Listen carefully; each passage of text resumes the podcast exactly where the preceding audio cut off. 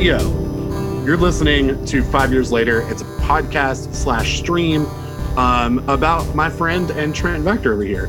Um, we did, we've done several podcasts in the past, but we, we've done a version of Five Years Later before.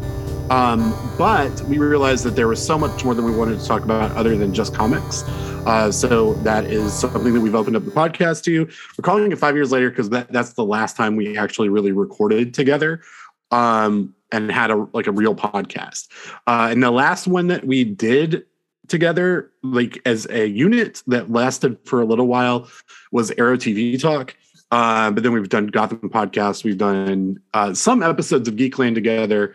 Uh, we did uh, the Geeks of Doom podcast or the Comics of Doom podcast and we've done a lot together and we really really love and admire each other and we kind of lost touch so this is our way to get back into touch with each other and just kind of connect. So we're going to be talking about all things uh, we'll talk comics we'll talk video games we'll talk movies we'll talk wrestling all of those things. And i wanted to start off because trent and i are around the same age um, with and we both like we, we both at the very least like wrestling if not love wrestling right?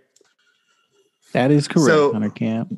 Right. So this week, um, Scott Hall passed away, and that was somebody to me that was really, really iconic, and is is probably the reason that I love professional wrestling to this day.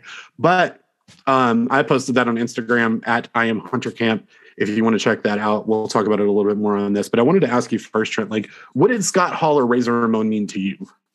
Razor Ramon was one of my favorite wrestlers when I was growing up the NWO days, I didn't quite catch on with that character, but Razor Ramon, hundred percent, the bad guy, the Scarface, which I didn't even know was Scarface until later, but right. that character for me was a huge. He had a huge impact. It was him, Bret Hart, Shawn Michaels. I think those are probably like my my main guys. I had a yeah. I, I had a Razor Ramon shirt. I remember this, and to the point where my mom sent me a message today. Hey, you didn't tell me Razor Ramon died. And I was like, I didn't oh, think yeah. you remembered Razor Ramon. Right. I guess I must have just talked about him so much as a kid. Right. That my mom knew who he was. So Razor Ramon 100% had a huge impact on me. Yeah. Um, and see, that's kind of the opposite for me because I didn't watch WWF Ooh. in uh, when I was a kid. Not really. Like, I think I liked Jake the Snake and your like demolition and stuff like that, like oh, those yeah. tag teams. yeah. uh, but the overall like character based stuff, I didn't really like fall in love with. Fall in love with. Um, so personally, I didn't really get into that. Um, I didn't get into wrestling truly until WCW did the NWO, and that was because I saw like legitimately like the marketing aspects of it. Like we've talked to you like in the past about you and the 1989 Batman, right? Oh yeah. Um, but for me, NWO, like I saw that logo, I saw Syxx's logo with the six ball, and I was like, Ooh. this is cool. Like, I don't know what this is. And then so I had to know what it was. And I saw Scott Hall do the survey where he would come out, not say a word, just hold a microphone and then just like let the crowd go crazy and go crazier and go crazier. And then just say, hey, yo, survey time. you know, who's here to see WCW? Are you here to see the NWO? And everybody go crazy. And I was thought that that was just the coolest thing in the world. You know, um, it wasn't something that I had ever seen before. Uh, because uh, like wrestling before, I'd seen like you know Hulk Hogan go crazy, uh, you know that kind of stuff. The Ultimate Warrior screaming to oblivion, being on copious amounts of cocaine. Uh, so to have somebody that's just kind of laid back and cool and do that I was like, that's the coolest thing in the world to me. Yeah. So he was the one that really set off my love for professional wrestling and even more like mannerisms that he did. I even did it when he was Razor, but like that stuff was just so cool. So I wanted to, uh, you know, I don't know if I wanted to be Razor or Ramon or or Scott Hall, but I definitely thought that that was like so so cool. Uh, the toothpick stuff everything he did was just so awesome. So to see to have him die uh, this week, it was just really sad, and it's really sad too because he um, he lived a really really hard life, and uh, like it came out that he was like escaping PS, uh, PTSD, um, with drugs and alcohol, and then you know was able to turn his life around for the most part. Maybe relapsed a couple of times, um, but then had to have hip surgery, and that's that's how he died. He had three heart attacks when he was what is when he was having hip surgery. So it was like all the things that could have taken him out. What actually took him out was you know a hip surgery, which is yeah. a normal pr- procedure. But then just with everything, I guess all the abuse that he's done on his on his body and everything, that just took its toll. Um, so it's really sad. Um, 63. Yes, yes. And and I really I I think I've, I've, said this before. Like I really, really, really love professional wrestling. Um, to me, it's something that I just like I know about and care about a lot, and know like have gone into depth on research and everything. And the importance of Scott Hall in professional wrestling cannot be understated by any means because he was one of the founding members of the NWO. Um, but if he didn't exist, right, the crew that basically ran WWE doesn't really exist um, without him coming over from WWE or WWF at the time to WCW. The NWO really doesn't exist because even if they tried it, it wouldn't have been as successful. Um, the hand signal that they did, um, the the the Turkish wolf, you know, the two sweet sign, um, which caught on crazy. Um, like that doesn't exist. So that real big faction without the NWO, you don't have DX. Without DX, you don't have that boom and that that back and forth when uh, Syxx became X Pac and did DX. So none of that stuff exists, right? So if you don't have Scott Hall, you don't have any of that. Scott Hall also came up with the the, the Crow Sting character. Um, yeah, so he was the one that came up with that idea. So if you don't have the Crow Sting, you have like one less icon of the '90s, uh, you know, wrestling boom. Um, without that, you don't have the the curtain call in, re- in professional wrestling when um, Scott Hall, Kevin Nash, uh, Shawn Michaels, and Triple H did like the two sweet at the end of the house show in um, in Madison Square Garden. And then Triple H got punished for that. Triple H was scheduled to win King of the Ring that year. Since he got punished, Stone Cold Steve Austin won King of the Ring that year and cut the this this the Austin 316 promo. Hey. Without that Austin 316 promo, you don't have the rise of Stone Cold Steve Austin. You don't have that whole thing. So everything that Stone Cold did to inspire wrestlers and and viewers, none of that exists. So you don't really have the success of of wrestling in the 90s without Scott Hall. That just doesn't happen because Scott Hall was the first one that came over to WCW, and that was what made him effective. Um, and again, you don't have the crow sting. Um, you don't have any of those things. So that is a huge, huge impact. Then you don't have Bullet Club from New Japan Pro Wrestling, which was the new boom. Um, the Young Bucks don't really exist in, in the way that they do. So AEW doesn't exist now. Like none of that happens without Scott Hall um, as as a person and as a wrestler. So very cool. Um, his importance is massive. So yeah, um, somebody that matters a lot to me. Uh, I'm. Would you say the Attitude Era is your favorite era? No, not at all. Um, so personally, I am a WCW guy in the first place. Um, the stuff that I've watched, and it, it's Scott Hall um that the reason that I stuck around with it. But like the cruiserweight stuff, DDP, Raven, um, the stuff in, in ECW, that was the stuff that was a teenager, and that's what got me really into professional wrestling. But that is not like my favorite era. Like I'm gonna be honest with you, like my favorite as and most um satisfying to me as a fan is now, um, but not in WWE. So like all of the independent stuff, what GCW is doing, um, the ROH stuff leading into when AEW uh, got it like created, um, the New Japan stuff. So like all the stuff that's going on now and in the past probably 10 years is, has been my favorite era of professional wrestling. Nice. Which we actually have a plan once every couple of months on this podcast to go and talk about the formation of AEW through their pay-per-views. So I'm really excited to do that with Trent. But yeah. But that's not, this isn't a professional wrestling podcast, although it is because we will talk about professional wrestling. um, we are talking about all things. So one of the things, one of the goals that we had for the Five Years Later podcast originally was to get Trent and I back into comics. I think we succeeded with that uh, because I think both of us are reading more. Um, I'm not doing as good of a job as you are doing, um, but it does like I follow you on Instagram, of course, um, and that's at Vactor on Instagram. Yes. Yes. So follow Trent on Instagram. He posts stories of comics that he's been he reads on his lunch breaks, and I I will say a lot of what you've posted looks really interesting to me. So do you mind talking a little bit about what you've been reading? Yeah. So recently, I've been trying to catch up on Batman, just the main flagship Batman book, and I had gotten caught up with the Tom King run a couple months ago, maybe last last year, um, around the middle of the year. I got caught up with the Tom King run, and once that run was over, then James Tynion the fourth came on, and he's been on ever since. He's just about to wrap up his run, and Chip Zdarsky's about to start.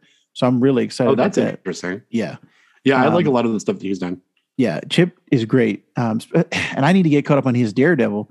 Um, but yeah, I've just been trying to catch up as much as I can on all these runs that I've been missing out. And Batman is a character like Spider Man that I always want to be caught up on the main title. And I've not done a Mhm. good job of that from Batman or for Spider Man because Amazing Spider Man, I'm way b- far behind on. Miles Morales, I'm way behind on. But with Batman in particular, I was able to kind of catch up to the point where I was current and then fell behind again. So I want to say I was, I'm like 10 issues behind the current run. And cool. I've really been liking the stuff from the art standpoint and from the story standpoint of what they're doing with Bruce and with Batman. And do, do you mind if I spoil or do you want me to keep it? No, I don't mind at all because I actually want to um like I want to know what I like if I want to read it or not. So okay. Well, the current status quo is it's after the Joker War, which kind of tore got well, first of all, Bane came in and, and created the city of Bane. That messed up Gotham. Then Joker came in and did the Joker War. That messed up Gotham. They blew up Arkham. They called it Arkham Day or A Day. That messed up Gotham. All these things have messed up Gotham. And in the course of the Joker War, all of Bruce Wayne's money got taken away. Um, the Bat Cave was taken away. Alfred was killed. Everything has been taken away from Batman. So right now he's just relying on the Bat family, the remaining Mhm. Bat family, and he's trying to get by.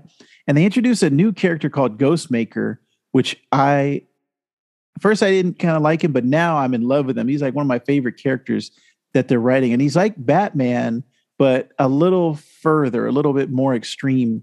Uh, not to the point where he's like necessarily like Punisher, but he's he's above what I guess he'll cross a line that Batman wouldn't cross.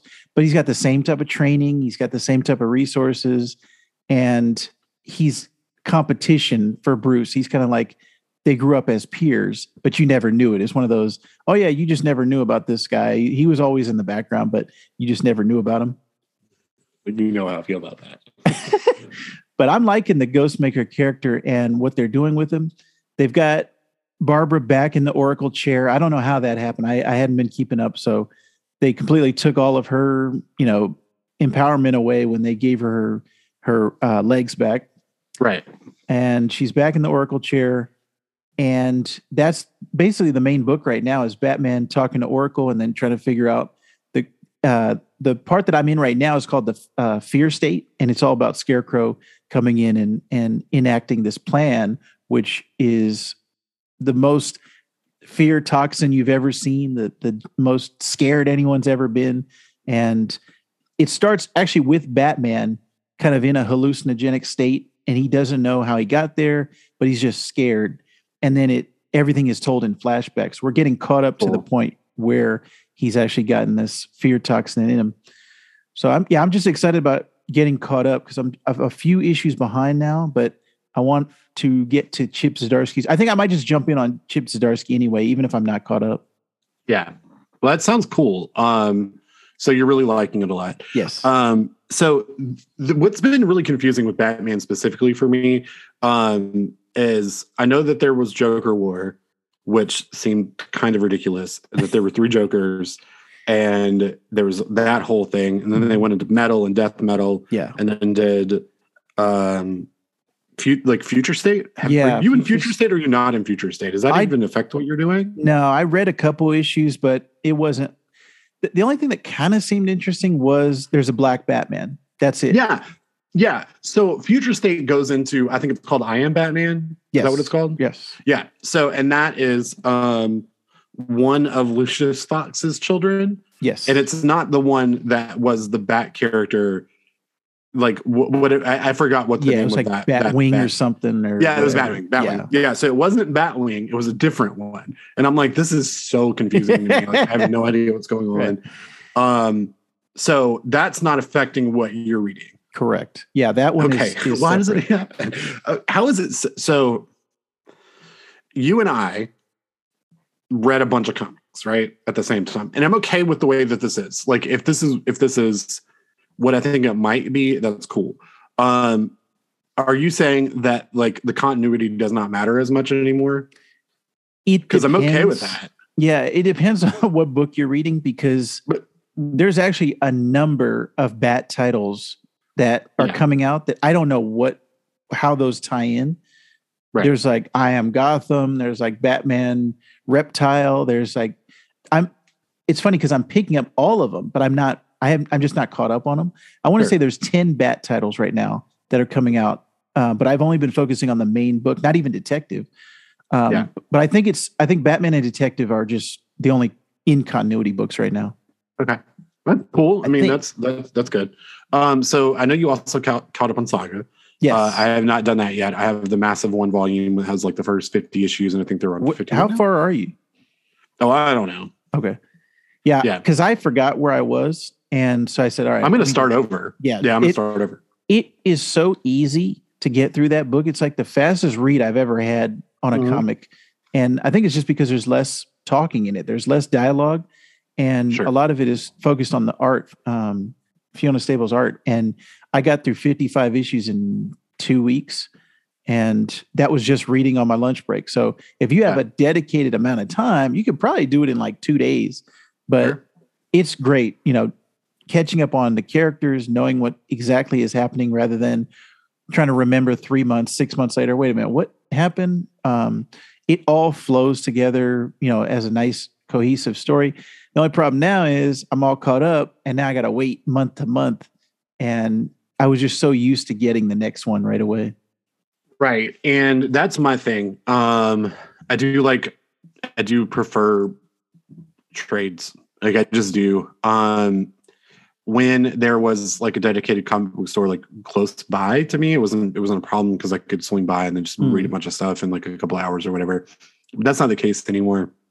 And um offbeat's fantastic and i can have comics ordered for me but i don't pay attention well enough to that to like what's coming out that you know that that, that would be good for me so i really Right. just do prefer yeah right now I only have Saga on my pull list at my my local comic shop, which I don't know if I told you this, but um, Atomic Comics was Yeah. my store for uh, was when I moved to Arizona in 2004. Atomic Comics was my store. Moved to Memphis, came back, and Atomic Comics shut down. They went bankrupt. Yeah. All of their locations just the next day they were closed. I was like, what? right So Samurai Comics took over and they were like the main store for a while. And I, I never thought Atomic would come back, but within the last maybe six months, they just came back. And that's I'm cool very happy. It's it's a great location that they're in. Is it's Yeah. a new store and it's not as big as it once was when when I, during its heyday. Sure. Um, it's kind of like only the the current issues. There's not a lot of back issues right right but I've just been taking my wife and my son, and they're new to weekly going to the comic shop. Like, yeah um, so that's been a good experience. And then just Saga has been the only one that I say, all right, I'm pulling it every month, and I'm buying the digital too. So I'm trying to support Brian K. Vaughan as much as I can. yeah so also something that happened that i saw um with Comixology do you still using Comixology or are you using that, something else um, that's my digital pull list. So I'm getting Saga. That's the only book that I'm subscribed to digitally is Saga. right right so what what there was a change with Comixology recently was there not Yes. So Uh, talk to me about the changes because I have not opened com- like I don't have an iPad anymore. So like that's the way I would read comics digitally. Um, so what's the what's been the change there? So Amazon has owned Comixology for Yes. a number of years. I, I want to say since like a year after it existed in the first place. Yeah. But it was always kind of like in the background and it was like a Yeah. loose association.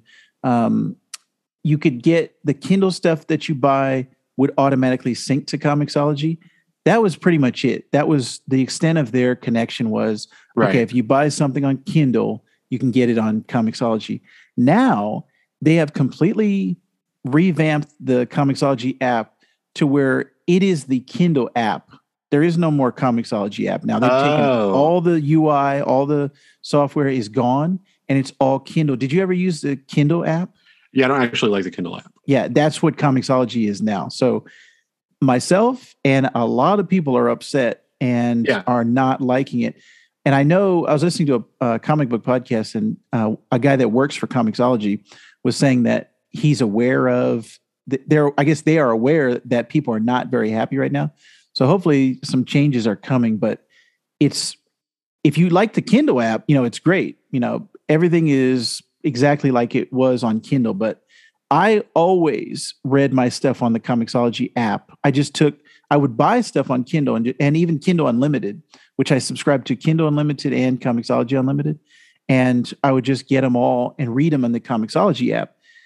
Now it's kind of like, oh man, this is not, I'm really struggling to continue with Comixology. It's like, I, Yeah. I even canceled my Kindle Unlimited. I'm still doing the Comixology, but I canceled my Kindle Unlimited subscription. So do you do you think Amazon cares? Like I understand that like they're aware that people aren't happy, but do you think they care at all? I hope so, but I have no proof of that. Like I haven't heard Yeah. anything from Amazon and I haven't heard anyone who works for Amazon. It doesn't seem like it's a top priority for them. Yeah, I wouldn't think it would be. Because I mean it's not like comics does numbers, you know what I'm saying? Yeah, I So, wonder. like, why would they why would they say like I mean, I'm sure there's a lot of people that use it, but at the end of the day, it's like, is that enough to affect Amazon? And it's like, really, at the, po- at the end of the day, does anything affect Amazon? So why would they change it? yeah. You know? Hopefully, yeah, well because they're not known for like being like especially since they got bigger and recently they're not amazon's not necessarily known for like your opinion matters to us Mhm. you know what i mean Yeah, I just don't understand why even keep the Comixology branding. If you're going to call it Kindle, yeah just keep it Kindle. You know, if you're going to make everything the exact same software and UI, just make it Kindle. Why even keep the Comixology name? Because at this point, right now in 2022, there's nothing that says Comixology besides the logo. It's like Yeah. everything else is Kindle. So why are you keeping that? You know that well, it's like the the branding would be the only value that they would have in it yeah. you know because it's like that had a name I yeah, I just wonder what the long term ramifications are. Even um, a buddy of mine was talking to me, and he was like, "I don't know if I want to read anymore. I don't like digital comics are almost dead to him now because Yeah. of this change." yeah i mean that makes sense and again i haven't touched the app in forever so it's it's harder to say and then like the the comics that i did have like i had from hell in it but i was like you know what because i'm a i'm a i'm a i'm a i'm a hybrid of digital and physical Right. person Yeah. um but when it comes to actually physically reading like or when it comes to reading something i like i really enjoy overall books and it, books in whatever way that is so whether it's prose books poetry books um any kind of literature uh nonfiction whatever right uh i really like that um so with comics i really like physical also because i like the feeling of sitting down and turning a page and doing all that stuff um and then on top of that you know having a bookshelf to show off what i read Yeah. you know or what i like because it's it's it's not just hey it's this item but it's also hey like let me show you this Yeah. right um because like i really am and i really enjoy I, this is hard to say um i don't Like want to say it because Displaying them. well yeah yeah but what i mean is specifically um a style of like nonfiction that has to do with like i'm gonna sound like a total weirdo but like occult stuff right? Mhm, mhm. And I'm not like into the occult, but like historical documentation of like uh you know witch stuff or right. um werewolves or it's basically like you know the stuff that you would see in horror or supernat i would say supernatural so um historical documentation of supernatural things right? It's like something that's really really interesting to me. And i can't go to my ipad and be like look at all this cool stuff you know? But if somebody's in my house i can be like look at this bookshelf that has all this real real weird stuff like um about how the you know the the lore behind werewolves is a allegory for human violence. You know what i mean? Like i can't show you that book. I mean i can show you on the ipad but it's way less cool um to be, pick up an ipad and be like look at this thing i just found as opposed to like look at this kind of cool thing that you might not ever see. You know what i mean? Um that i really like that aspect. With movies some movies i like to buy um with I think I've told you this. And one of the reasons I got the the um the PS5 with the disc the disc edition of the PS5 is so that I can watch 4K Blu-rays. Yes. And like streaming is not always reliable. Um so I want to play it off disc so I can have the better quality, right? For, you know, Lord of the Rings or Star Wars or something like that, right? So um that's my kind of idea with that. Now, if I just wanted to watch a movie a lot of times without the whole experience of, you know, the quality and going into depth about that, streaming is fine. Um, so with Comixology and with that kind of thing, it's just not it's not something that would appeal to me anyway. Um, so I kind of can feel you if you don't if you don't want to use the the Kindle app anymore, you know. Yeah, you can test it out on your phone. You know, not read the, because the I'm- screen is so small. Yeah. Just look at the interface and look at the UI, and Yeah. it's just not. They need to Yeah. do something. and then again, like everything that I had on there, I bought physical versions of anyway. So like, I don't really see a use in it. Like I could see it using. I could have seen a use like a year ago or six months ago uh, with the experience, but if they've taken that experience away, then there's not really any reason to go down that road, right? Yeah, yeah. I'm I hope they. I hope they make a change, but I don't. I'm not holding out hope. I'm st- at the Yeah. moment. I'm still reading, but I'm just. Yeah. I'm not liking everything outside of once I'm actually inside of the book and con- yeah. you know and experiencing it, getting to it, finding my library, looking at where I left off on something. All those things are disappointing. Right. And at the end of the, also, you can't take your your wife and your kid to the to the Kindle store. You know what I'm That's saying? true. Although Yeah. there is an actual Amazon physical bookstore Oh yeah. Do you I have took one my wife to. No, um, Okay. I haven't. I haven't done any uh, specific comic shopping there, but there is an actual Oh. store. Is there one where you are? Yeah, there is one in our um, That's one of our outdoor malls here. Actually, there's one in the What- indoor mall too. What does it look? What is it like? It's kind of like a kind of like a Barnes and Noble. Actually, That There's- big? the ones there's one that's smaller. The one that's inside the mall is smaller than the one that's outside. But I would say when they had the bookstores in the malls, like the Walden Walden, books? books, Yeah. um, it was kind of like that, but Yeah. a little bit more variety. Like there's physical books, but then there's stuff you can buy on Amazon. There's you know, Yeah. uh, I don't know, kitchen appliances and stuff. yeah, that's really that's a, that's a very unique thing. Um, speaking of the PS5, we've both been playing some video games. Right? Mhm. So um I have upped my streaming, so I'm actually going back to be able to stream stuff. Uh right now, uh and after this podcast, I will be doing more. Um I'm playing uh I am playing currently the Until Dawn game, and I have about three chapters left of that, so I'm gonna hopefully do that tonight. Um, and then I'm done with Until Dawn until probably October, where I'll go back and try it again and get all the other stuff. Um, like for the trophy hunt and all that. Uh, I also finished the original Final Fantasy VII when I played it on the Nintendo Switch uh, because I've had like this hand problem where my hand has not been able to move. So I was instead able to like because I can use triggers and stuff like that on a bigger controller. So with the PS1 game on a Switch, I didn't really have to do that much. Uh, so in this instance, I played Final Fantasy VII because I couldn't do anything else, and Oh, it was a long game, and it took me like two weeks, I think, of just playing that game to finish it. But I finished it, and I was like, "Oh my god, this is the greatest game I've ever played." Um, I know a lot of, and historically, a lot of the the discourse has been between Ocarina of Time and uh, Final Fantasy VII is like the greatest game of all time. And I beat Ocarina of Time a long time ago. Like I played that when it came out and finished it, and it was like a huge accomplishment. But Final Fantasy VII, considering the amount of time I put into it, with the reward of the story, and then like the lore and mythology the behind the game became like so cool to me. So like I fell in love with it.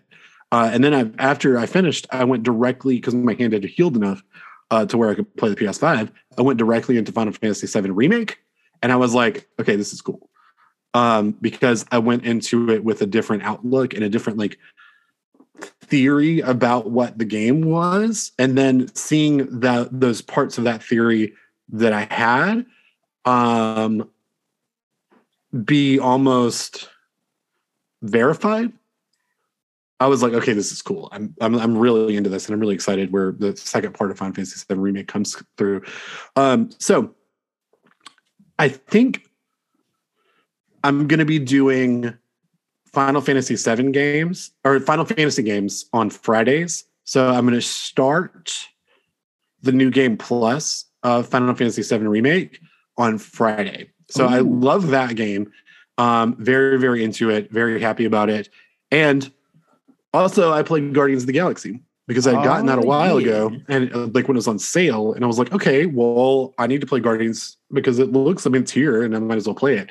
And I loved it, and I started talking to you about Guardians, and then that got you back on it. Is that correct? Yeah, because I had stopped. My last save was in November, um, just because I was traveling, and then there was some other games that came out. So I had put it to the side, but I kept meaning to go back to it. And watching your progress upped it on my list. I said, I need to finish this. So where, um, so kind of, how how far along are you? Did you finish it? I'm uh, no, I'm in chapter 11 now. There's 16 total chapters. Yes, and, and I will tell you the sixth, the, like the 14th, 15th, and 16th chapters are really, really short. Um, so very much, uh, very much check that out. So if you have not played, like, what is happening in chapter 11? Do you do you remember? It's they're trying. They just met Mantis, and they're trying to get Oh yeah, yeah, Drax back to normal because he's kind of been taken by this this cult and he's in like a trance like state. So Yeah. Mantis is trying to get him back and they're exploring this world and trying to basically all trying to get Drax to come back back to normal. yes. So how like one of my favorite things about the game was the humor. Um, I had been playing, like I said, I'd been playing Final Fantasy Remake. So um using the party to be able to like go to this person, like shortcut it, and then have them do this one thing, right? Um, I, I got used to that type of gameplay. Um, so I really enjoyed the way that that worked in Guardians. Uh, but with Guardians, my favorite thing is the humor and the characterization of each one of the the, the members. How how do you like the that part? So it was a little bit tough at first just because the movies are so ingrained now and it's hard to remember what it was like before the movies and before these actors interpretations when we just had the comics right Sure.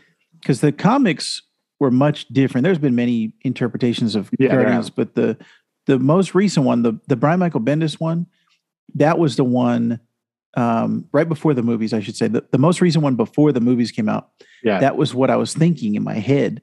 But now the movie's interpretation of all those characters and all those voices have just become ingrained. So when the game starts out and they're not the movie actors and you're hearing there's these different voices, it takes a little bit getting used to. But then once you're playing it for a little while, you start to get settled in and those guys become the ones that Yeah. you're thinking of. So I like all of the writing in it. That's been by far, it's like reading a comic book. It's 100% or watching a movie. There's nothing about it that feels cheap or not, you know, up to the same level. Yeah, I agree. I'm loving it. I'm loving the, and that actually is is the reason why I wanted to finish it because I want to get to the end of the story. I want to, Yeah. you know, the the gameplay is is fun for me, but the main draw is the story. I'm uh, that's just the main thing that I want to get to. Yeah, and that's a, that's the thing for me in general. Like that, the story for anything is the reason that I that I like it, or you know, I'm going into it. Um, which is one of the things with Guardians, which I, I found a lot of cool aspects to. Right, Mhm. and it's the reason why I love like I think I love Final Fantasy VII the most. Like uh, the way that I do is because it's just a bunch of people that don't fit together, you know, like mashed as into one group, Mm. and it's like they're just a bunch of weirdos that nobody else likes. So like they're, they're all in this group together and are uh, are having a good time, and I think that's really awesome. You know, Yeah. um, the story itself too with um, the the child, her mother, and Star Lord um, is a really good story too.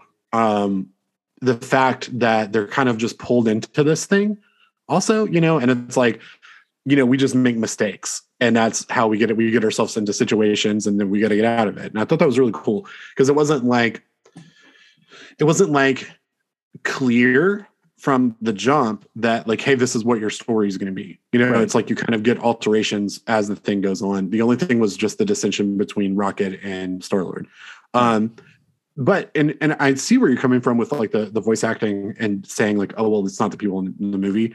The only one that affected me in any way was star lord and i was like i was so used to a different voice for Star Lord that I was just like, okay, well, like the the accent is kind of strange. It almost sounds Canadian Yeah. or deep Midwestern and doesn't really have like the feel that I'm expecting.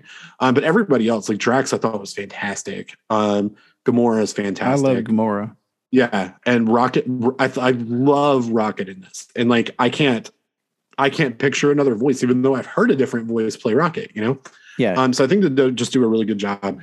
You know what's Um, crazy? In the animated shows before the movie came out, they had a British accent for Rocket. Yeah, And now it's like, I can't picture that British because at the time we didn't have anything else to reference. There was no live action versions. yeah. So it was like, oh, I guess he does. Maybe he does speak with a British accent. I don't know what that choice was, but once the Bradley Cooper interpretation came out, that's like the main accepted one now. So that's kind of For how the game is. And what's interesting about the game too, and like the the way that they make sense of it being English or everybody hearing English is because you're Star Lord, right? Yeah. Um, and they've got an it's got an interpreter device that lets them hear everybody. and, like, Except for Groot. language.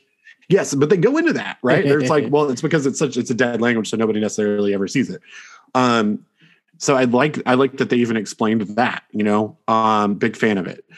Then why why would it be British accent? Right. You know what I'm saying? Yeah. It's like if you're going to hear it that way, it doesn't make any sense for it to not sound like you know your version of English or or your version of whatever language it is you speak. Yeah. You know, uh, but I really love that game. Um, I, I'm going to do a new game plus of that also. Ooh. I don't I don't know when I'm going to start that, but I really did like it and I want to go back to it because I just had a, had a blast doing it and I missed some of the costumes. So doing a new game plus would be really cool on that. Yeah.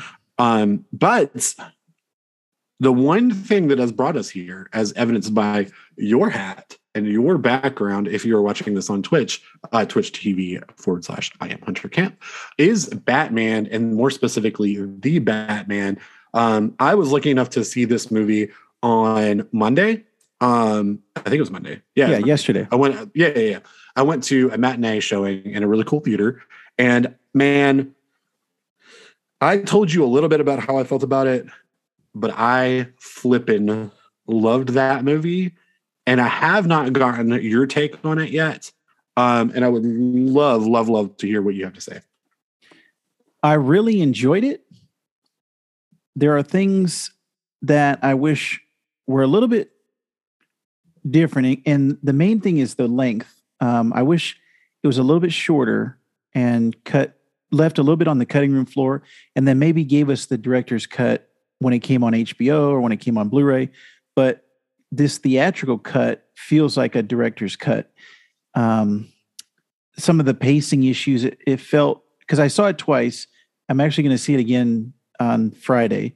So I'll, Yeah. I'll have a third interpretation of it. But on the second viewing, the length, it felt like three hours to me. Whereas the I first one, I was so hyped up and pumped up. It didn't feel Yeah. like three hours. It passed by quickly. I can see that. And I can see that maybe that's not the point. Like maybe it's not de- de- designed to be multiple theater viewings. Maybe that's the case. Mhm. Um, but having watched it a second time, um, what would you have cut from it? Because was- to me, like seeing it once, I'm like everything's integral. Like I wouldn't remove anything. Yeah. It's very it's hard to um say what they could have changed as far as the ending with the Riddler's plan because for me the momentum as soon as he's caught and goes to Arkham everything goes down from there as far as the momentum of the movie because everything is building up to that point and then as soon as he gets caught it starts going down. So maybe a little bit something inside of the or I should say something after he's caught some reduce that portion. I can't think of like these specific pieces to take out, but maybe less of the turning everything into zero year at the end, t- trying to and even kind of um no man's land, like trapping everybody inside of that. They called it Gotham Square Garden. Uh, but we all which I kind of was like, oh come on, because it was, it was. This was Right. shot in New York. Um, it was, it was very much Madison Square Garden, Yeah. Gotham Square Garden. It's not of- called New York City Square Garden. You know what Right. I'm saying? Yeah. Um, but yeah, I, a lot of that stuff after is what I'm thinking. And even the the Joker scene, I think there was another I, I was read online, there's another deleted scene with the Joker. Maybe just cut out that Joker part completely and put that in the deleted scenes or on the bonus stuff.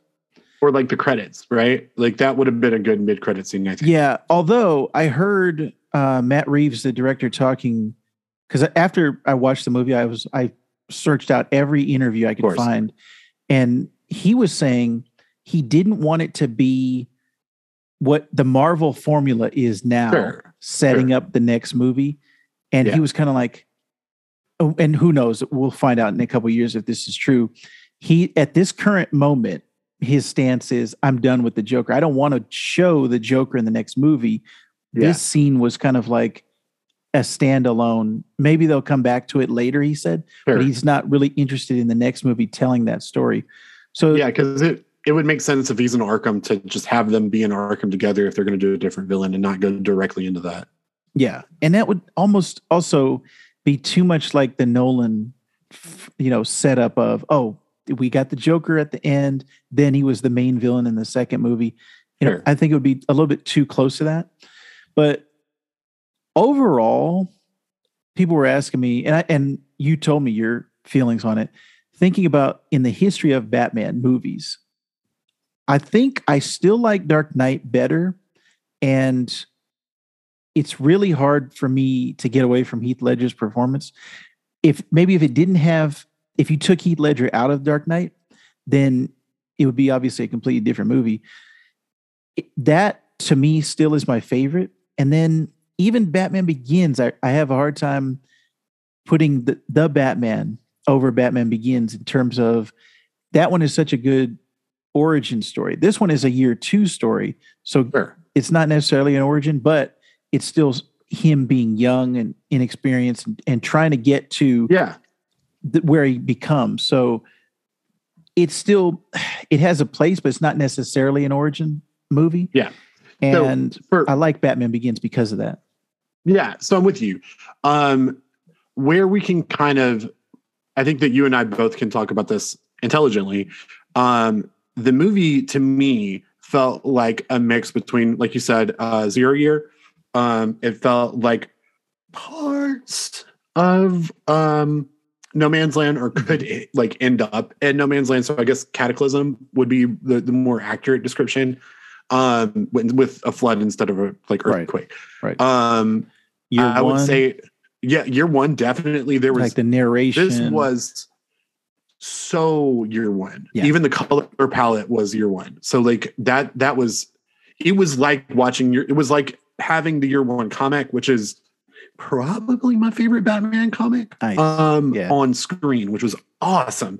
Um, but I want to get into that because Batman had been Batman. It was sort of an origin story, but wasn't necessarily an origin story. right. Um, so that was really cool. It was also had the Telltale um elements. So the first Telltale game, it was very much it had a lot of influence there.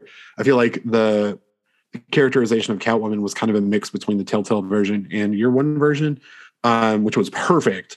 Um, And even Long Halloween, I would say. Oh yeah, one hundred percent. Yeah, Long Halloween's definitely there too.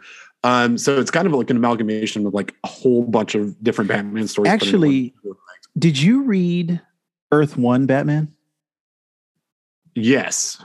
I had forgotten that book because I didn't Yeah. like it. No, I didn't like it either. I like Gary Frank's art, but Yeah, Geoff Johns, I think, has really gone downhill.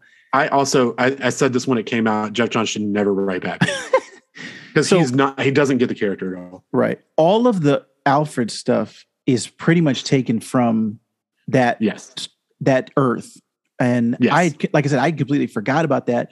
Then I was watching stuff afterwards. And I was like, oh yeah, that is right. And Right. in my mind, I was like, oh yeah, I kind of had a memory of it, but it wasn't, you know, pulling up for me immediately when I was And- watching it. Like, oh, that's Earth One.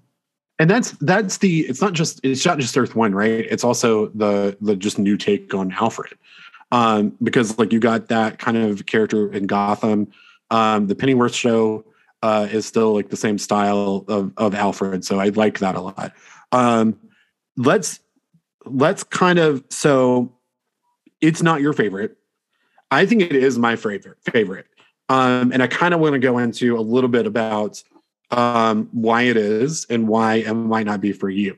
So the Nolan movies, I I cherish and I love. I think Christopher Nolan is one of my favorite filmmakers. Period. Um, I love the way he approaches things. I love uh, the way he uses cinema. I love all of it. Right. Um, he is very much a well. He wasn't until Batman or The Dark Knight. Right. Very much a blockbuster director. Right. Right. He is now. Yeah. You know, with Tenet, with um, even Inception. uh, Inception, you know, those types of movies. Interstellar. Even the Interstellar, the Prestige, I would even say to an extent, there's there's a lot of big budget action to it. Um, although it's really, really smart. Yeah, Dunkirk. Um, so I would say that without a doubt now, Christopher Nolan is that, and that's as a result of his work on Batman. yes. That is if you watch, you know, Memento, if you watch his earlier stuff, if you watch like his like his indie movies, Mhm. Following. the yeah following Yeah. um his what i think that the movie that he always wanted to make with the batman movies was this movie Mm. and the reason i say that is because even the elements that were in the dark knight to an extent. Um if you take heath ledger as the joker and if you take bane from uh the dark knight rises you put those characters together then that's your riddler. Because the Riddler is kind of in this a little bit anarchistic, Yeah. um, a little bit chaotic, and uh, really at the end of the day, um, like trying to make a point, like a political point, which was what Bane was doing too. Right. You know what I mean? That's Um, what so you take- somebody said to me. They said, "This is the movie that Nolan wish he made for Yeah. Dark Knight Now- Rises." I I told you that. oh, maybe Like- that was you. Yeah. Yeah, yeah. So um I mean it might have been more than more than just me because I think it's true. But it's like that's the stuff that Nolan cared about and Mhm. wanted to do and like did in Memento and following. Yeah. Like the way that he approached his characters was the same way. Which is an interesting Um, idea, but Dark Knight Rises, I think there's just too much Oh. going on in that movie. This is yeah, this is what I'm, that's what I'm saying too. So I think that he was if you take Warner Brothers out of it, and if you, if you like, if you say that you know Batman Begins doesn't exist, that Dark Knight doesn't exist, and you say like Christopher Nolan, here's Batman, here's some comics to read, so you can just kind of get a take on it. What do you want to make? And I think that he would get the Matt Reeves Batman. Hmm. Um, so I would also say that this take on Batman seems like Warner was just like, do whatever you want, essentially. And just because like it's it's the Batman that I've always wanted. Like I've always wanted that dark and brooding Batman that's a detective and all that stuff that's not like super actiony, you know? Mm. Um and it's like that you wouldn't think would be like, hey, this is going to make a bunch of money. You know what I mean? Because like my take on Batman, or like my favorite takes on Batman, would be like the ones that aren't tie-ins, the ones that aren't events, you know, that kind of thing.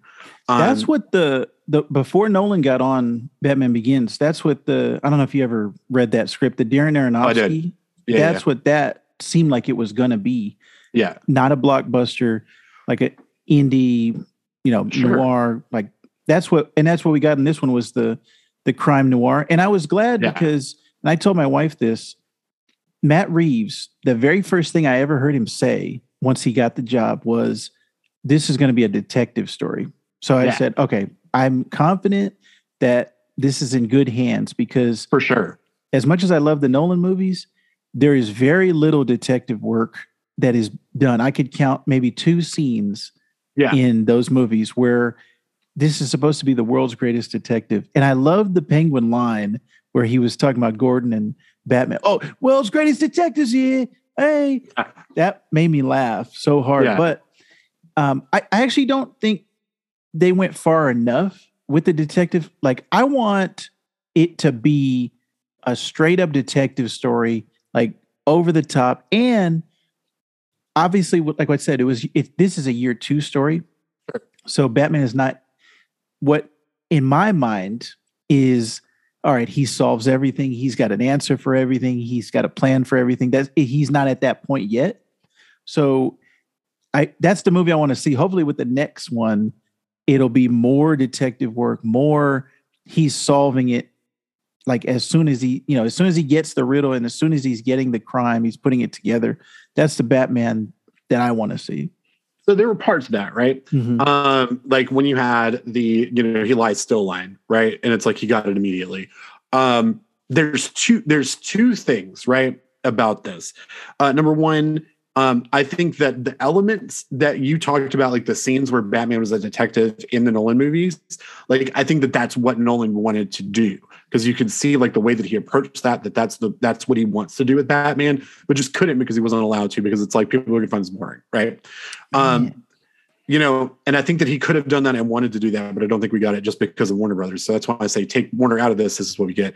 Second thing, um, as far as it being a detective movie, like I don't know how much uh, you like the hunting a serial killer story or anything like that, like those types of movies. Um, but I do Like really love that. Seven or Zodiac or Mhm. whatever, right? Right. I think that this movie, honestly, if you take one of those movies, um, I, I, I Seven is one of my favorite movies, but I, I struggle to say that it's- it's one of my favorite movies now, uh, considering everything that's happened. Um, but so I'll use Zodiac as an example. Um, if you take Batman and put him into the way that that movie was made, and if you talk like about that way that movie was approached, even the length, it's like almost three hours. Um, you get this version. Now, back to what you originally said about the end and how you feel like it was kind of like unnecessary, you would cut it. Um, I wouldn't. And the reason that I wouldn't is the same reason that, uh, like I was talking to my friend Alden about this last night.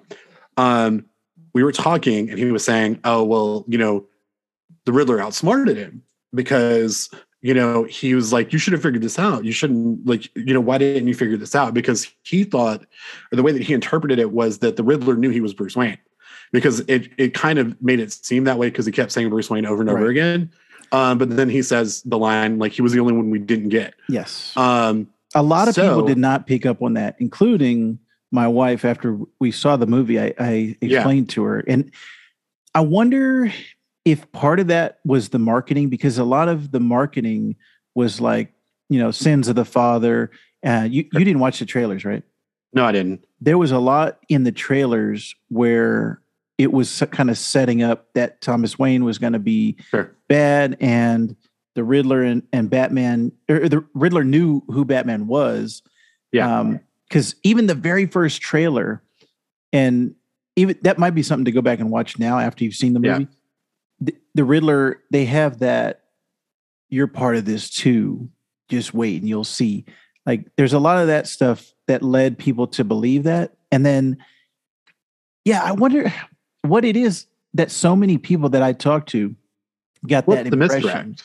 Yeah. Yeah. it's a misdirect. It's but they 100% say it like you said. He specifically says he's the but only it's a one. throwaway line. He's it's, it's like a throwaway line. Maybe Like, they he just didn't hear it when they were yeah it. because it's just like it seems like he's just talking nonsense right um but the reason that the whole back part of the movie exists is because the the thing where he thought that the final the final game or whatever Mhm. the final riddle was that he knew that Bruce Wayne was Bat- Batman or he knew that Batman was Bruce Wayne and so he didn't dig further you know and so he wasn't outsmarted he almost like overthought what the Riddler was saying because he was like okay, well, here's this bat in this cage with a bunch of rats.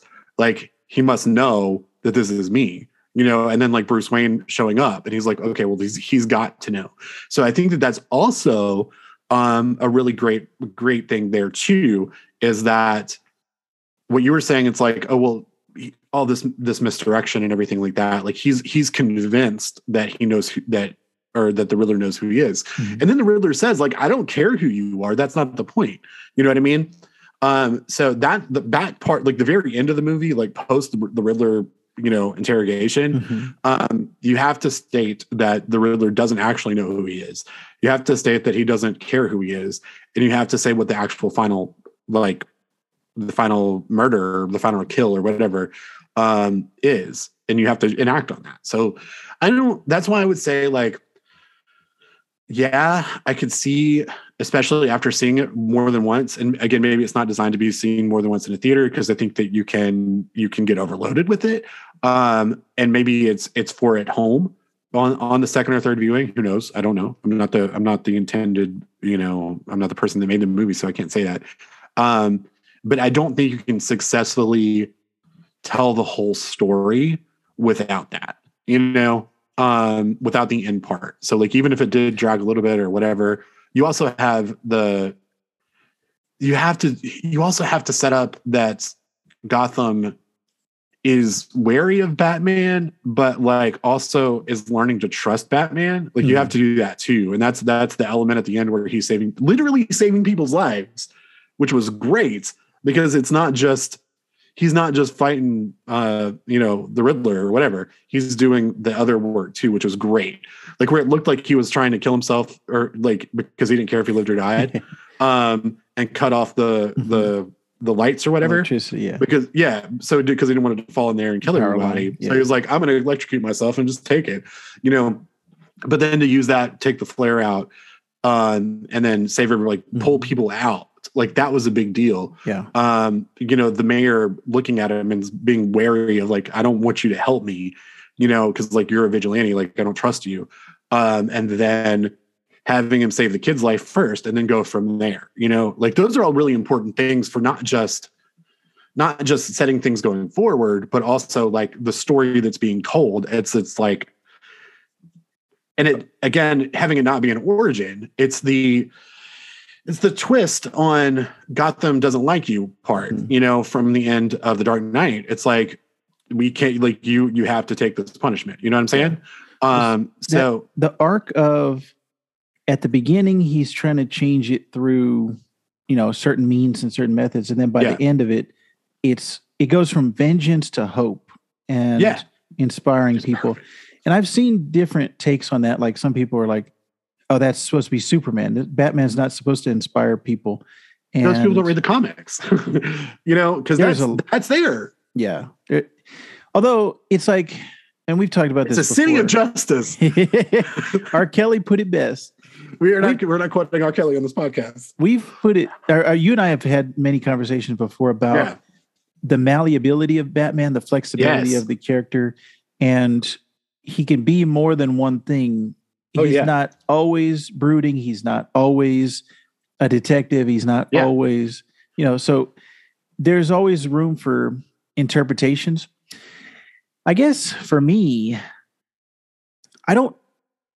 I want to see it again, like I said, um, this week, and then I really would like to see the commentary with the director because I, I just find him Yeah. to be interesting or interesting guy, and a lot of the ideas and, and things that he was putting in the movie.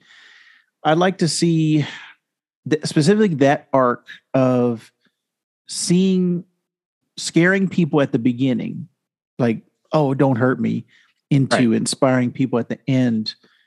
Um, I guess what he was thinking with that that you know as a director and the, as the writer and you know what's Yeah. crazy about this movie is i don't know if you remember this this movie was originally supposed to be the ben affleck solo movie and and that would not have worked at all. he was supposed to write it direct it and star it. Lord. and Can you imagine? Can you imagine that version of Batman in this? In this, yeah well like the killer Batman? No way, dude. I don't know because that's specifically like the Snyder Batman. I don't know how much Ben Affleck, you know, would have taken that. Maybe he would have I mean, he just to would've it. continuity with Justice League. Yeah.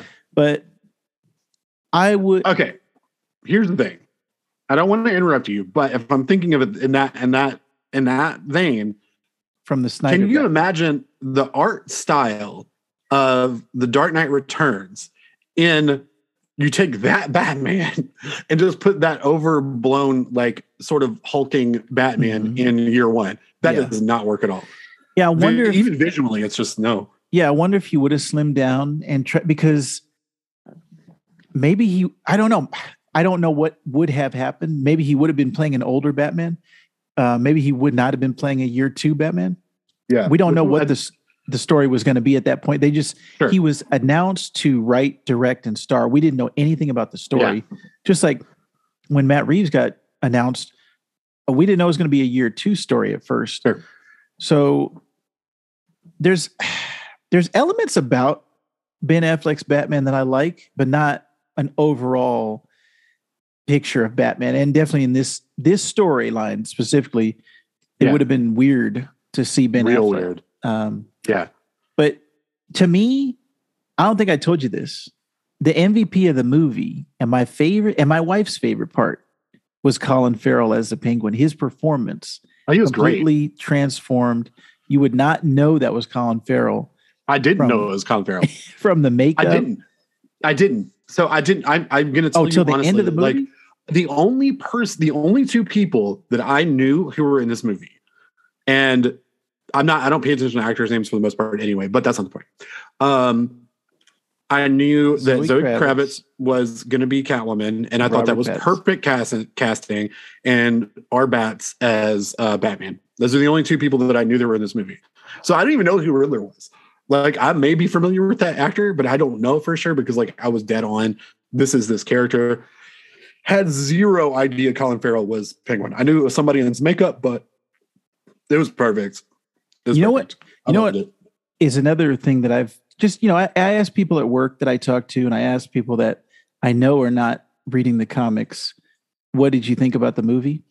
And a lot of people said to me, and I think this comes from the Jim Carrey Riddler and, and some of the other versions.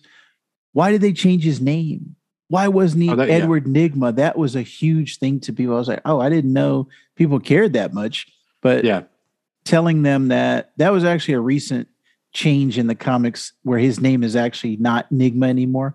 Which Well, there was a lot of times where it wasn't. It was just Enigma because it was an enigma. Like I think that was an assumed name anyway. I don't think it was actually like whenever he was that name. Like I don't think it was actually that name. there was another like it was another Earth Riddler or something that was Yeah. Nygma, and you know that leads. I mean, it comes from the the goofy, you know, time that he was created. Sure. in the uh the 40s but i just very uh i just didn't think people would would latch on to that um i really like that actor his name is uh, paul dano and Right. he's playing himself like you know a lot of people say all right um I'm trying to think of like an He's actor a scary person if he's playing himself. that's how he acts in most of his movies and that's why he gets Don't- cast as The- like a serial He's a- killer almost in a lot of yeah, because he's a psychopath. Yeah. Because like where he goes from the the he I don't so I I believe you. Um but that you ever see There Will Be Blood? I don't. I did Oh, see it, but I fell asleep. Like I fell asleep a lot of times when Yeah. I trying to watch that movie. Um, he seems like a little kid. Like he seems like he's he's 18 or something. Mentally. Yeah. Yeah. And he he acted this is going to be a very serious thing and I'm saying it based on one viewing of this movie. The way that he became the Riddler was the same like from a from a Batman fan his version of the Riddler equ- equals uh Ledger's version of the Joker for me. I was thinking that. Um, yeah. And Because it's the perfect take. Mhm. It's the perfect take. And I think the reason that you have to go down the hope line is because of that same that the the interrogation of the Riddler is the most important scene in the whole movie. Um for for everything because it's you created me. And it's like you don't want me? It's like you created this this this thing and like I am this because of you. Like why are you not like why are you not happy about this? And so that's the perfect dynamic between the Riddler and Batman. That is the perfect one. And the fact that he wasn't fooled, but he thinks that he he fooled him, you know, like it was like he he overthought. Um, that was super important. Like those elements and Batman seeing and visualizing and actually being confronted with what's he, what he's created is where he's like, oh crap, I gotta, I've got to inspire hope. Like I can't do it the way that I've been doing it anymore. And so you have to have those elements at the end. You have to have that meeting between the two of them, you know? Yeah. The one of the things that when I left the movie, I think the novelty of the Dark Knight is another thing that resonates with me as far as I'd never seen a take like that before. Sure. And with this movie, I liked it a lot. Very good as far as a realistic take. But because I had seen it in Dark Knight, it didn't leave as much of an impact on me as Dark Knight did. So that's why I say either if there was no Dark Knight or if there was no Heath Ledger in Dark Knight, this movie would have hit different for me. Um, I, Maybe if there was just Batman Begins, I don't, I mean, obviously I respect your opinion. because the I the Riddler don't agree. the Yeah. Riddler take is very similar to Heath Ledger. Very I don't similar think it to is. well, like you said, the take on the Riddler Oh, was the same yeah. as the take on the Joker, right? Oh, I'm not, So- no, I'm saying, I'm saying that like the way that Heath Ledger approached it Mhm. uh, is equal to me. Like I'm not saying the takes are the same. Yeah, I'm saying that that's the what, way that's that what I mean. like the Right. level there is Right. is fantastic. and that's what I'm saying. I've seen it before versus if I'd never seen that before.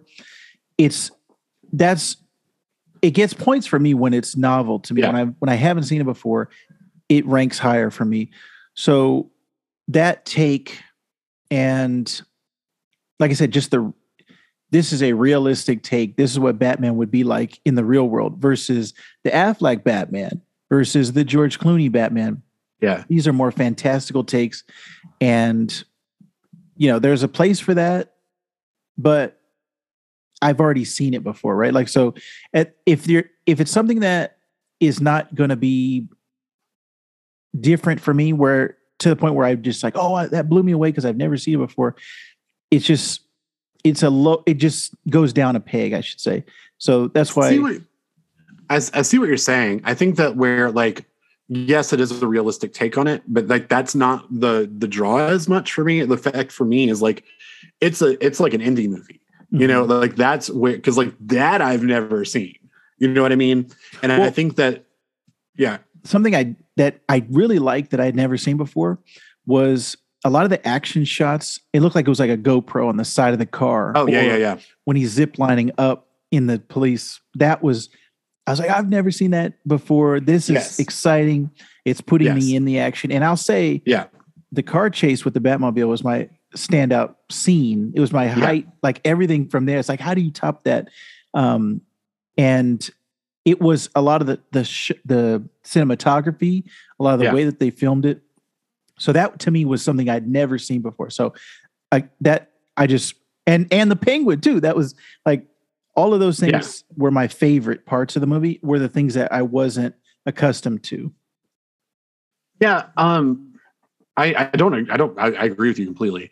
Um, I think that it's that it's like the indie filmmakers take on it and that it's like a bat like i think that in the dark knight universe um the, that that trilogy you've got a hyper rich batman that like uses his tech company to weaponize what he's doing Right. you know and i think that that's like there's there's a different take there right Mhm. so Right. you would have if you if like one of the corporate owners that thinks that they're changing the world were to be batman or to use that to become batman then i would say that that would be or like i would say that would be uh nolan's take and this is like if you or i Mhm. we're we're wealthy just because that was our name, but not really like show off it or just like have a pl- just use that location or our, our, our mansion to live. Like that would be the difference. So like where you get, yeah, this could really happen, but this is what you would do. You know, so there's like the difference between there, and I think that that applies the the indie take. Mhm. Um, I think that it's the the serial killer movie. So it's like with with the the Nolan movies, you you still got your you know action movie. It's like an action movie still, right? It's a smart action movie, and I think it's done really well. But it's still an action movie. Yeah. This is a serial killer movie with Batman in it. right. You know, and I think that that's a huge difference. I want to say the only fighting he ever does is in the club, the Iceberg Yeah. Lounge. I don't think he fights. I mean, he has a short thing with Catwoman when he meets Yeah. her, but there's no obviously there's no fighting with the Riddler. Yeah. Um, there's a couple of the Riddler's goons at the end, but for the most part, it's not an action movie like you said. It's more Yeah, psychological. And you know what I liked was the take of he's learning that he can use his money to Yes. change, to make a change. Because at the beginning, you know, everything is about vengeance, everything is about he's going to do it the hard way. He's just going to punch his way to Right. make a change in the city and making criminals fear him. And then I think by the end of it, Alfred is like convincing him, hey, you there's stuff you can do. Number one, saving your family's legacy. But number two, yeah, this money can actually go towards change. And I think the mayor Yeah. too. yeah. The mayor's conversation well. too. Yeah, So I like that, that idea, and I want to see them expand upon that in the sequel. But it's going to be if they actually do the Joker again, and they cast. I don't know. You saw Eternals, right? no, I haven't watched it. Yet. Oh, okay. Well, the actor that plays the Joker is in the Eternals, and he's a good actor, but it's going to be very difficult for me to see him as the Joker. Like he's going to have to really transform because the what I saw in this movie didn't sell me a- on him as the Joker. Um, there's there's a longer scene of that that got deleted, and I'll watch it when it comes out on Yeah, yeah. Blu-ray. But his voice, his mannerisms, even his laugh, I don't think didn't sell me. It, it felt like Gotham to me. It felt like Yeah, TV made for TV. Yeah, and I think that that might be not bad. Um, but I, I feel like his laugh was good. Um, I feel like the way he talked was fine. Like, um, there's not much there yet. You know what I'm saying? And it could always, you know, I'm not saying it would. Did you like- because it obviously is. Did you like Joker, the Joaquin Phoenix? I loved that movie. I thought it was good for reasons that it wasn't intended to, intended to be good. Like the guy that made who had made the movie. Um, Todd Phillips. Okay. So it seemed like he was trying to make a point um, Mhm. with, but it was, it, it was almost trying to say that the Joker was the hero. Mhm. Right. But the truth of it is that like this guy is actually the villain Mhm. because like you shouldn't do the things like that. You know, like you, there's still something that you can do. You know, even if your life sucks the whole way, Right. like and if the world is completely crapped on you like it's it's like this is what it's like the point is like this is what you can become Mhm. you know what i mean but it's like he's saying that that's almost good that he became that or like that was like what they're trying to say and it's like this is not good you know so Right. Yeah. see, But I did like it. I did like his take on the Joker. Yeah, see, that's something that character. I was like, all right, he's not doing a Heath Ledger impression. He's doing his own take. It's an interesting take. And I didn't get that from this actor's name is Barry Keoghan. Yeah. And I liked him in Eternals. I really liked his character in Yeah. Eternals, which you should probably watch that. Yeah, but- I'm going to. It's on. Um, it's, it's up there.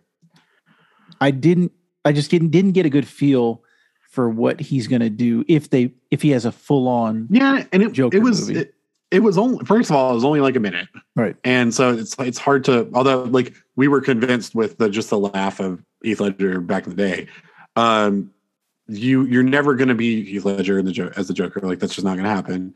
Um, and it's likely not going to be the next Batman movie anyway. So it's probably gonna be like six years from now. Yeah. Um, so even at that point, like we don't even know that that actor is going to be the one that's going to be doing it. And If they do it. you know, Mhm. yeah, because I'm sure they will eventually. Because Yeah. I think, uh, like, Well, I think you have to at some point tell the Arkham Break story. You know, Yeah, I wonder how much he's going to be involved. So I don't know if you know this. They're doing an Arkham show on HBO Max. Yeah. I wonder how much he's going to be involved in that. And I was disappointed because they had originally said they were going to do a Gotham PD show, and I Mhm. thought that was going to be Gotham Central. But Matt Reeves came out and said, "Well, we actually changed that into the Arkham show. We're going to put everything that we were doing with the GCPD show. We're going to put that into the Arkham show." I don't think that's bad. Well, I didn't. I don't- I wanted Gotham Central just because I love. It. We all want story. Gotham Central. We always want. We that. named But, our like, podcast after. We did. We did. Um, so I mean, everybody wants Gotham Central. That's something that we're always going to want. But it, like, I think you. I think it doesn't. You don't get a Gotham Central show or a movie or whatever by adapting Gotham Central. You know what I mean? Because you don't. You can't do that story. Like it just doesn't. It doesn't work. Like you have to have like Mhm. the the the No Man's Land thing happen. You have to have all that stuff happen. Um, you can use those characters and you can use the approach and still have that in anything. Like if you have a focus on GCPD, like you can do that. And especially if you have it with Arkham, because I think that you have to have your characters, Mhm. but you also have that Batman exists, you know, right. whereas Gotham didn't have that. Um, there were elements in the first season of Gotham that were really good and a really good idea, but they just didn't go for it, you know. Um, so having Batman exist, having Arkham exist, so that you have like kind of a set of these characters.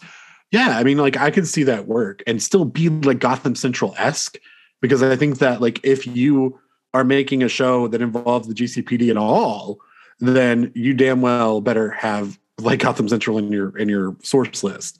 Um, beyond that, I think that having watched the Batman, I think that you can even more kind of see that that's probably going to be the case in this Arkham show if that's going to have a GCPD focus at all, because I mean, like those char- those cops were corrupt, I think Gordon and a lot of them it. were. Mhm. Yeah. So I could definitely see the elements of, you know, like going down the line and trying to find the, the dirty cops. That that's that's Gordon's goal as far as that part, and that is one hundred percent Gotham Central. So yeah, They're also doing a Penguin show, which, Yeah.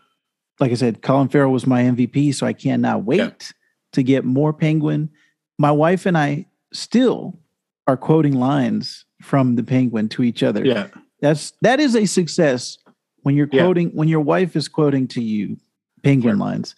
well, I don't have a wife, so I wouldn't know about that. you soon, Hunter. Can't very soon. I mean, well, we'll see. Um, but yeah, I, I really liked that version of the Penguin. Um, what you? How did you feel about Falcone? Great, by John Turturro. Great, great, absolutely wonderful. I thought that was a great take on him, and he was he was also kind of weird, and it was like, yeah, this works. Now, now, Selina Kyle leaves at the end of the movie, right? Do you think that there could possibly be the Catwoman in Italy story in a movie that we could get? Dang. I don't. I don't think they would pay for that. I would like to see it, but I feel like Are it you would be kidding? an HBO Max show. I don't think I don't know. Zoe. Kravitz, Zoe Kravitz, after her performance in this movie, like I could see them do that. Like, Well, I still don't was think she's star yeah. in this. I think she's great, but I still don't think she's the level of like, you know, Sandra Bullock has a movie coming out with Channing Tatum this week or next week. Guess That- which movie I would watch. Well, that's a hundred percent Hunter Camp. That is not John Q. Public. I don't think Zoe Kravitz like she just had a movie come out on HBO Max, Kimi, and I haven't t- heard anyone talking about that movie. Um, I'll watch it. and that's not to say she's a bad actress. But No, that she's a great show, actress. that show she had on Hulu, the what was that Jack Black movie about the Uh, the record well, store? it was it High was, Fidelity. um, high fidelity. yeah. Yeah. that got canceled. You know, I didn't see a lot of people like the people that watched it loved it, but like it's it's taking a book that people don't really care about. It's taking a movie that people have not really cared about in ages, and so you have to be like super into like the music s- store scene yeah. to really appreciate it. So that's not hard. I mean, that's I don't Well, think she's like. But I think if she was more popular, that's my the whole point is I don't think they would pay for her to have her own movie because she's not to that star level yet. I, and it's because I'm talking about the mass population. sure. Like even Zoe Saldana, I don't think could open a movie like that. Let's No, say if I mean, she I don't, I don't think they should, but but what I'm saying is, I think that Zoe Kravitz's popularity is going to skyrocket after this movie. hopefully, I hope Yeah. so. Uh, but at this point where we're at right now, I don't see that happening. I'd like to see it, but Yeah, I think it's much more possible that it would be an HBO Max miniseries or six, Yeah. six episode. Because, like, look at the Peacemaker show after Sure. Suicide Squad. People, it just seems like TV shows are the rage for streaming Oh, yeah, yeah. platforms because they want original content. It would be much more likely for for them to do a Catwoman show because even a Penguin, like, they wouldn't do a Penguin movie. So I, I feel like, yeah, it would be a show before Yeah, that it makes be a sense. movie. yeah, and I think we talked about this back when Daredevil came out. It's like that's the when they did the Dare- Daredevil show. It was like, well, that's what everything should be. You know, everything should be like the six episode. Yeah, yeah, that makes sense. it's just a longer sense. I hope they form. You could tell the story in a longer in- Yeah, instead of having to compress it down. Yeah. Um, yeah, I liked her Catwoman a lot. I And too. I thought it was perfect. I thought it was absolutely perfect. um they didn't it's like there's this the bat and the cat is a lot of the Tom King run is Batman It's and Catwoman. that. Yeah, and they had a whole wedding thing in there. And then he's writing a book right now, which is a black the- label. Yeah, Batman and Catwoman, and it's like a s- alternate future storyline with those two. So there's a lot of Batman and Catwoman stuff recently in the comics. I wonder, and there always has been. yeah, but this one is is I mean, because yeah, even going back to Batman Returns, but not to the extent of like a Superman and Lois. Like you're always seeing them together. Batman has had number of female partners, even it's know, always Catwoman. well, you know what I mean? even the first. Yeah, I, I like Catwoman the best, but going back to the Michael Keaton one with Vicki Vale, like that was oh, that's his that's his lowest is Vicki Vale, right? And then Yeah, because that was that was the movie that came out. Yeah, and but the even even back to '66, and even honestly with the, like the, the creation of the character, like in the Golden Age, like there's always that, you know. Mhm. Um, and there's always the tease. It's like, well, I can't be with you, you know, because Right. it's like you're a criminal. but it, it makes more sense now because they're Yeah. Putting her into the anti-hero and like you know even harley Yes. quinn now is Yeah. an anti-hero she's not a villain anymore so yeah it makes sense for them to be together uh, more than anybody who was the one with in the grant morrison the um the rip run who was that it was uh something fox or something um Oh yeah, but I think that was a that was a. I know who you're talking about. but Yeah, I think that like was there- the, that was a Grant Morrison. a number of different you know Oh, oh, do you mean do you, do you mean Talia or do you mean well her too Yeah, Yeah, then that's another. You know, you can that she had his son. That's a whole another argument that you can Yeah. say for, for who who Well, does he, was belong with, Kind of taken advantage of, but and that's yeah. There's a whole nother uh, Yeah. argument about who belongs to Batman, but I think Robert Pattinson did a good job. Oh, he did a great job. I would love to see him a little bit bigger because there was reports that came out that he delayed the movie because he had trouble putting on muscle. Uh-huh. And you could see it in this. He's like he's pretty thin. Yeah. Overall, um, I'd like to see him just a little, not to the Ben Affleck level, Sure. but just a little bit bigger. And I'd like, even though it's like you said, this is not an action movie. I'd like to see more hand to hand combat because that's one of the aspects about Batman that I love is that he's trained in every form of martial arts, and Sure. I just like martial arts. Like that's just Now, one thing you- that I like. So, as, in 2020, this is going to be the last question that I ask you, and then we're going to because we've been going for about an hour and a half now. Um, the last question I'm going to ask you: Do you think in 2022, somebody like, um, like what's the more threatening villain? Is it somebody that's big and it would you would fight, or is it somebody that like is gonna like weasel in and probably kill your whole family and then you know with a knife and then uh like what's more threatening to you you know what i mean Yeah, it's hard because I can see both. Because from a physical standpoint, a big guy is always going to be intimidating that he breaks into your house and you can't do anything physically to stop him. But then Yeah. also the, the psychological guy, Mhm. you know, like the saw, like the jigsaw killer, right? Sure. that's always going to be oh well he's a step ahead of you mentally he's prepared traps for you and you're not fighting him you're fighting the situation Yeah. so i could i could see both um i'm going to add one more thing to that so like the the hulkier guy the like almost like brock lesnar looking human being i'm thinking right they're phys- yeah yeah they're physically threatening for sure. Um but are they usually smart enough to break into your house? Are they usually smart enough to actually like affect you in any way? Yeah. Well i think that's that's the thing that makes bane so dangerous because Yeah, he's supposed to be batman's Yeah, intellectual.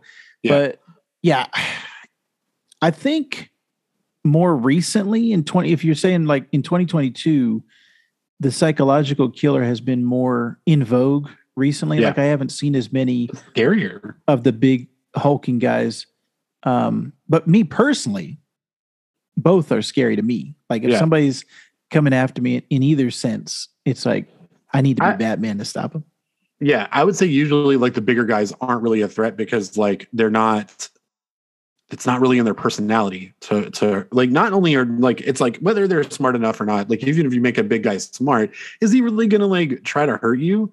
Like, is that really like that's not usually what the, they're usually nice guys, you know, like the bigger like guy is usually not somebody that you should be scared of because I mean they're they're all right.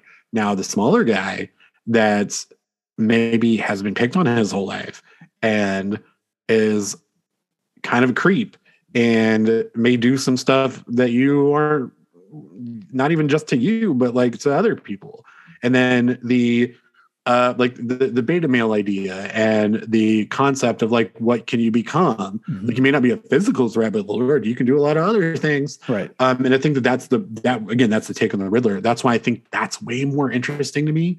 Um, that's way more scary to me. But what do you think? well going back to my real fears in real life i could see both in Yeah. in a fictional world both killers are interesting to me and for different reasons. So that's why it's nice that batman has rogues you know obviously i think him and spider-man have the best rogues gallery in comics of course, of course. and having that variety just strengthens the hero strengthens that you know the guy that we're following that he can beat all of those different types of guys. So i like all. I like Yeah. both. Yeah, yeah, I agree. Um, so that was the podcast. This has been five years later. Um, Trent, thank you so much for coming up here. I love your hat. Uh, next time I might decide to turn the lights on so it's a little bit more brighter. You know, a little bit brighter. you should have wore um eye makeup you should have wore I should. I, I normally do, um, but my circles under my eyes are so dark that you would think that I would anyway. Um, so yeah, this is uh, this has been the podcast. Uh, Trent, where can we find you on the internet? my last name Vactor V A C T O R on Twitter, Instagram, and I'm trying to do Twitch Vector Twitch. Yeah. And if you're interested, in other podcasts that I do, um, Yes. just go to geek so to speak.com because Mhm. I'm currently doing uh, four podcasts on the Geek So to Speak Yeah. network. And then also, um, I have a podcast with our friend Justin Jorfy called Yeah. Rant to the Future. So that is, um, you can just find that, just Google Rant to the Future. Um, you can find me at Hunter Camp on Twitter. You can find me at I am Hunter Camp on Instagram. If you are watching this on Twitch, you know where to find me on Twitch. But if you don't, it's uh, twitch.tv forward slash I am Hunter Camp. Um, I'm gonna be start. I don't know if I'm starting this week or not because I need to get this game. But I'll be doing WWE 2K22 on Wednesdays Yeah. after after AEW Dynamite. I will be doing um, Final Fantasy games on Fridays. Uh, so it'll be Final Fantasy Friday. Uh, Nice. um, then I'll play some occasional other games. Right now, I am playing Until Dawn, and after this stream is over, uh, I will be going back and playing. Hopefully, it's it's ten thirty five here, so I may or may not do this tonight. Um, I have like three more chapters left on Until Dawn, so if you want to come and watch, uh, feel free to do so. Um, we will have a great time, and uh, we can watch all these people die because honestly, like I hate all these characters, so I'm okay with all of them perishing. Rant, rant, rant. Uh, email if you want to do that. Uh, it is Trent and Hunter Love Comics. Is that what it is? I think it's and Hunter Love Comics at gmail.com. I usually put if Oh, I no, made it's- it, it's it's you. Yeah, it's Vector and Hunter Love Comics, Love Comics. at Gmail. Yeah. Yeah. Uh, so if you have anything that you want us to talk about, or if you have any questions, or if you want to send us money, you can do all these things. Um, I don't know, like why you would give us money, but you can subscribe to my Twitch. You can also follow me on Twitch. You can do any of those things. Uh, yeah. So I'm gonna try to do superhero games, and I'll probably start off with the new game plus on uh, Guardians, and then I'll go into like Spider-Man again, probably because I needed the new game plus on Spider-Man to get that trophy. And Avengers? then I don't think I'll do it. Maybe I will, and it'll just be bad. and then I can hate it. Um, but the Batman games for sure, all these things. So yeah. And we're not here next week or uh, uh, for, for people watching Twitch. So I'll do something else on Tuesday. Uh, my birthday is next Thursday. And if I'm working or not, I don't know. But if I'm not working, I'll probably do an all day stream. So we'll see. Cool, cool, cool. Well, Trent, thank you so much. It's yeah. a pleasure doing business with you. Live long and prosper.